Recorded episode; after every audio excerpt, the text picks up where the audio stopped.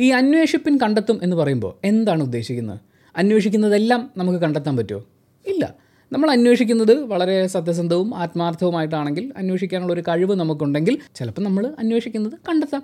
ചിലപ്പോൾ കണ്ടെത്താതിരിക്കുകയും ചെയ്യാം. ഇപ്പോൾ സിനിമ കാണാൻ പോകുന്ന പ്രേക്ഷകന്റെ കാര്യം തന്നെ എടുത്തു നോക്കിയേ. നമ്മളൊരു നല്ല സിനിമ കാണാൻ വേണ്ടിയിട്ടല്ലേ ഓരോ തവണയും തിയേറ്ററിലേക്ക് അന്വേഷിച്ച് ചെല്ലുന്നത്.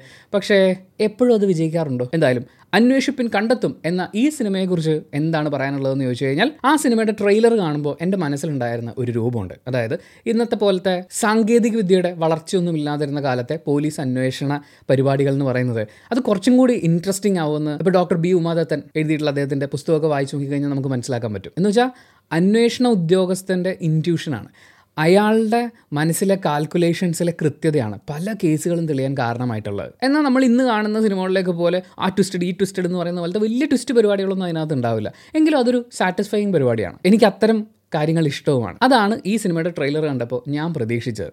സത്യം പറയാലോ ട്രെയിലർ എന്താണോ നമുക്ക് പ്രോമിസ് ചെയ്യുന്നത് ട്രെയിലർ എന്താണോ സിനിമയെക്കുറിച്ചൊരു മുൻധാരണ തന്നിട്ടുള്ളത് അത് അതുപോലെ ഡെലിവർ ചെയ്തിട്ടുണ്ട്. ഫുൾ വീഡിയോ കാണാൻ താല്പര്യമില്ലാത്തവർക്ക് വേണ്ടി എന്നെ സംബന്ധിച്ച് എനിക്കൊരു വലിച്ചിലോ എഴച്ചിലോ ബോറടിയോ അല്ലെങ്കിൽ ഇല്ലോജിക്കലോ ആയിട്ടുള്ള കാര്യങ്ങളൊക്കെ കാണുന്നതിനേക്കാൾ നല്ല രസമുള്ള ഒരു പടം. പക്ഷേ അതിന്റെ പേസ് ഒരു ഇച്ചിരി കുറവാണ്. ബട്ട് സ്റ്റിൽ എനിക്ക് എൻജോയ് ചെയ്യാൻ പറ്റി. അതുപോലെ പോസിറ്റീവ്സ് നിന്ന് ആരംഭിക്കുകയാണെങ്കിൽ ഒന്നാമത്തെ പോസിറ്റീവ് ടൊവിനോ തോമസിന്റെ ക്യാരക്ടറാണ്. ടൊവിനോട് മാത്രമല്ല ഇതിലെ പോലീസ് ഉദ്യോഗസ്ഥരുടെ എല്ലാവരുടെയും ക്യാരക്ടറൈസേഷൻ ഗംഭീരമാണ്. അതായത് ടൊവിനോ ഫസ്റ്റ് വന്ന് നിൽക്കുന്നൊരു സമയമുണ്ട്. ഒരു മഴയത്ത് ഒരു ഓഫീസിലേക്ക് കയറി ചെല്ലുകയാണ്. അവിടെ മുതൽ അതായത് നിങ്ങൾ ഈ പഴയ പോലീസ് ഉദ്യോഗസ്ഥരുടെയൊക്കെ ഫോട്ടോസൊക്കെ കണ്ടിട്ടുണ്ടോ? നമ്മൾ ഏതെങ്കിലും ഒരു പോലീസ് സ്റ്റേഷനിലോ ഒക്കെ പോകുകയാണെന്നുണ്ടെങ്കിൽ അവിടെ ഇവിടെയൊക്കെ ആയിട്ട് ചിലപ്പോൾ ചില ഫോട്ടോസൊക്കെ കാണാൻ സാധ്യതയുണ്ട്. അതിലൊക്കെ പോലീസുകാർ നിൽക്കുമ്പം അവരുടെ ഒരു നിപ്പ് ആ ഒരു ശരീരപ്രകൃതി അവരുടെ മീശയുടെ ഷേപ്പ് അവരുടെ നോട്ടം അത് അങ്ങനെ ഒരു ഫോട്ടോയും നമ്മളിങ്ങനെ പിടിച്ചിറക്കിയതുപോലെ ടൊവിനോ. അതായത് ടൊവിനോ തോമസ് ആണ് അത് എന്നുള്ളത് നമ്മൾ അങ്ങനെ ചിന്തിക്കില്ല അല്ലെങ്കിൽ നമ്മൾ അതിലേക്ക് പോകില്ല അത്രയും രൂപം കൊണ്ട് ആ ക്യാരക്ടറായി മാറാൻ പുള്ളിക്ക് പറ്റിയിട്ടുണ്ട്. സിനിമയിൽ ഒരിടത്തും ഞാൻ ടൊവിനോ തോമസിനെ കണ്ടില്ല. കണ്ടിട്ടുണ്ടെങ്കിൽ അത് സെക്കൻഡ് ഹാഫിലാണ് ഫസ്റ്റ് ഹാഫിൽ ടൊവിനോ എന്ന് പറയുന്ന താരമില്ല. ആ ഉദ്യോഗസ്ഥൻ മാത്രമേ ഉള്ളൂ. അതും എടുത്താ പൊങ്ങാത്ത തള്ളൊക്കെ ആദ്യമേ പറഞ്ഞിട്ട് കൊണ്ടുവന്ന് അവതരിപ്പിക്കുന്ന ഒരു പോലീസ് കഥാപാത്രമൊന്നുമല്ല ഒരു പുതിയ ചെറുപ്പക്കാരൻ പോലീസ് ജോലിയിലേക്ക് വരുന്നു. അയാളുടെ ആത്മാർത്ഥതയും ആവേശമൊക്കെ കൊണ്ട് അയാൾ ചെയ്തു കൂട്ടുന്ന കുറേ കാര്യങ്ങൾ. ആ രീതിയിൽ കഥയ്ക്ക് പ്രാധാന്യം കൊടുത്തുകൊണ്ട് സിനിമയ്ക്ക് ഇമ്പോർട്ടൻസ് കൊടുത്തുകൊണ്ട് സിനിമ മുന്നോട്ട് പോവാണ്. താരത്തിനല്ല. അതാണ് ഈ സിനിമയുടെ ഏറ്റവും വലിയ പോസിറ്റീവ് രണ്ടാമത്തെ പോസിറ്റീവ് പെർഫോമൻസുകളാണ് ടൊവിനോ ഗംഭീരമായിട്ട് ചെയ്തിട്ടുണ്ട്. ടൊവിനോടൊപ്പമുള്ള പോലീസ് ഉദ്യോഗസ്ഥർ. അതിന്റെ പ്ലേസ്മെന്റ് അയ്യോ അത് അടിപൊളിയാട്ടോ. അതായത് ആ ക്യാരക്ടേഴ്സ് പൊതുവേ നമ്മളിങ്ങനെയുള്ള അന്വേഷണ സിനിമകൾ ഒരു പോലീസുകാരനും അദ്ദേഹത്തിന്റെ ഒരു ടീമും എന്ന് പറയുമ്പോൾ മെയിൻ പോലീസുകാരൻ ബുദ്ധിപരമായി എന്തെങ്കിലുമൊക്കെ ചെയ്യുന്നു. പുറകെ നടക്കുന്ന ആളുകൾ ഇങ്ങനെ yes sir okay sir go sir വാ സർ എന്നൊക്കെ പറയുന്ന പോലത്തെ പരിപാടികൾ മാത്രമേ ഉള്ളൂ. ഇവിടെ കൃത്യം ടീം ബിൽഡിംഗ് ഉണ്ട്. അതായത് ഒരു ഇടിയനുണ്ട് ഒരു മടിയനുണ്ട്. പിന്നെ കാര്യങ്ങളൊക്കെ ജനങ്ങളോടൊപ്പം നിന്ന് അവർക്ക് പോലും തിരിച്ചറിയാനാവാത്ത രീതിയിൽ അവരിൽ നിന്ന് കാര്യങ്ങൾ വായിച്ചെടുക്കുന്ന പോലീസുകാരൻ. നിങ്ങൾ പോലീസുകാരുമായിട്ട് കൂടുതൽ കണക്റ്റായിട്ട് എന്തെങ്കിലുമൊക്കെ ചെയ്തിട്ടുണ്ടെങ്കിൽ നിങ്ങൾക്ക് അത് മനസ്സിലാക്കാൻ പറ്റും. അത്രയും ഒറിജിനൽ ആയിട്ടുള്ള ഒരു കിടിലൻ ടീമാണ് അവർ എല്ലാവർക്കും അവരുടെ റോളുകളുണ്ട്. അതൊക്കെ ഗംഭീരമായിട്ട് ചെയ്തിട്ടുണ്ട്. പിന്നെ സിനിമയുടെ തുടക്കത്തിൽ എന്നെ ഞെട്ടിച്ചത് അല്ലെങ്കിൽ ആ തുടക്കത്തിനെ നല്ല ഇടിവട്ടായിട്ട് മുന്നോട്ട് കൊണ്ടുപോകുന്നത് കോട്ടയം നസീറും അസീസ് നെടുമങ്ങാടും കൂടി ചേർന്നിട്ടാണ്. അതിന്റെ കൂടെ നന്ദു വെട്ടുകിളി പ്രകാശ് അയ്യോ ഇവർ ഇവരൊക്കെ ഉണ്ടല്ലോ. ഇവരൊക്കെയാണ് ആ ഫസ്റ്റ് ഹാഫിനെ അങ്ങനെ നിർത്തുന്നത്. അത് അടിപൊളിയായിട്ട് അവർ ചെയ്തിട്ടുണ്ട്. ഇതൊക്കെ ഞാൻ പറയുമ്പോഴും സിനിമയ്ക്ക് ഒരു സ്ലോ പേസ് ഉണ്ട്. അത് മനസ്സിൽ വെക്കുക. അത് എൻജോയ് ചെയ്യാൻ പറ്റുവാണെങ്കിൽ ഇവരുടെ പെർഫോമൻസുകളെ നിങ്ങൾക്ക് അത്രയും അപ്രീഷിയേറ്റ് ചെയ്യാൻ പറ്റും. അത്രയും നല്ല രീതിയിൽ അത് കൈകാര്യം ചെയ്തിട്ടുണ്ട്. പിന്നെ ഇതിൽ കുറച്ച് സ്പോയിലർ ആവാൻ ഇടയുള്ള ഒന്ന് രണ്ട് മെൻഷൻസ് കൂടിയുണ്ട് അതിലേക്ക് ഞാൻ കടക്കുന്നില്ല. മക്കളെ നിങ്ങളൊക്കെ അടിപൊളിയായിട്ട് ചെയ്തിട്ടുണ്ട് എന്ന് എനിക്കതിൽ പറയാൻ പറ്റുള്ളൂ. മൂന്നാമത്തെ പോസിറ്റീവ് ഇതിന്റെ അന്വേഷണ രീതിയാണ്.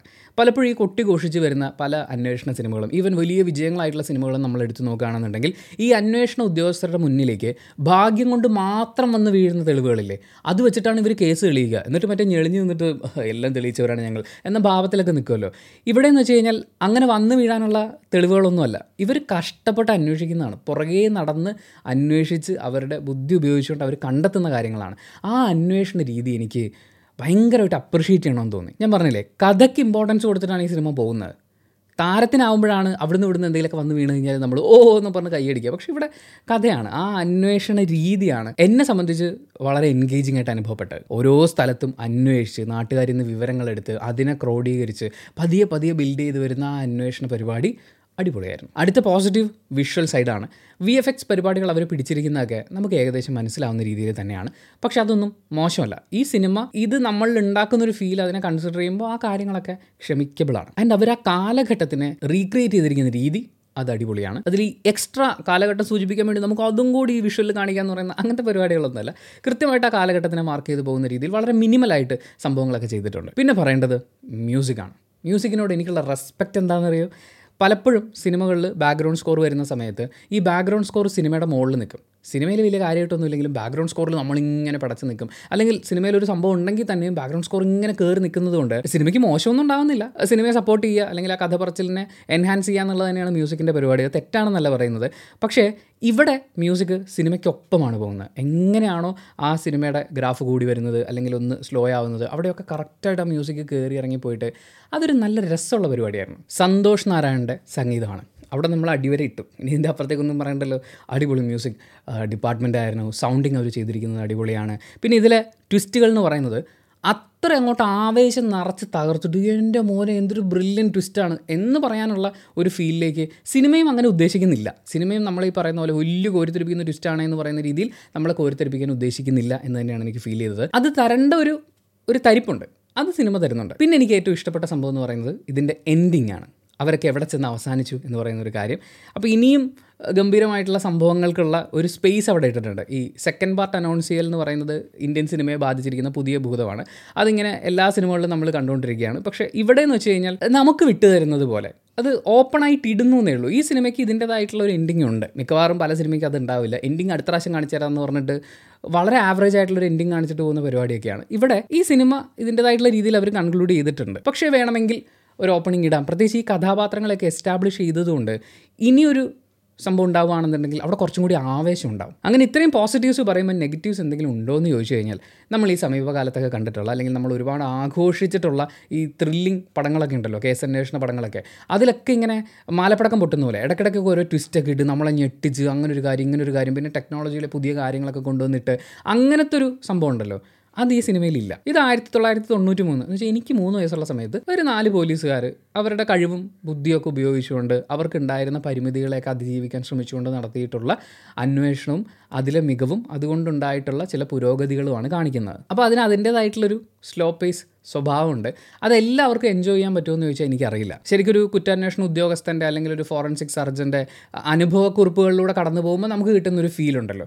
ആ ഒരു ഫീലാണ് എനിക്കിതിൽ കൂടുതൽ തോന്നിയത്. ഒരു സിനിമ എന്നുള്ളതിനേക്കാൾ കൂടുതൽ ഒരു അനുഭവക്കുറിപ്പൊക്കെ വായിക്കുന്ന പോലെ. സോ അതൊരു നെഗറ്റീവല്ല ഒന്ന് പ്രിപ്പയർ ചെയ്യാൻ വേണ്ടിയിട്ട് പറയാണ്. റിലാക്സ് ചെയ്തിട്ട് ഇങ്ങനൊരു സ്ലോ പേസിൽ പോകുന്ന ഒരു അന്വേഷണ അനുഭവം അതൊന്ന് എക്സ്പീരിയൻസ് ചെയ്യണം മനസ്സിലാക്കണം എന്നുള്ളൊരു രീതിയിൽ പോവുകയാണെന്നുണ്ടെങ്കിൽ എൻജോയബിൾ ആയിട്ടുള്ളൊരു പടം.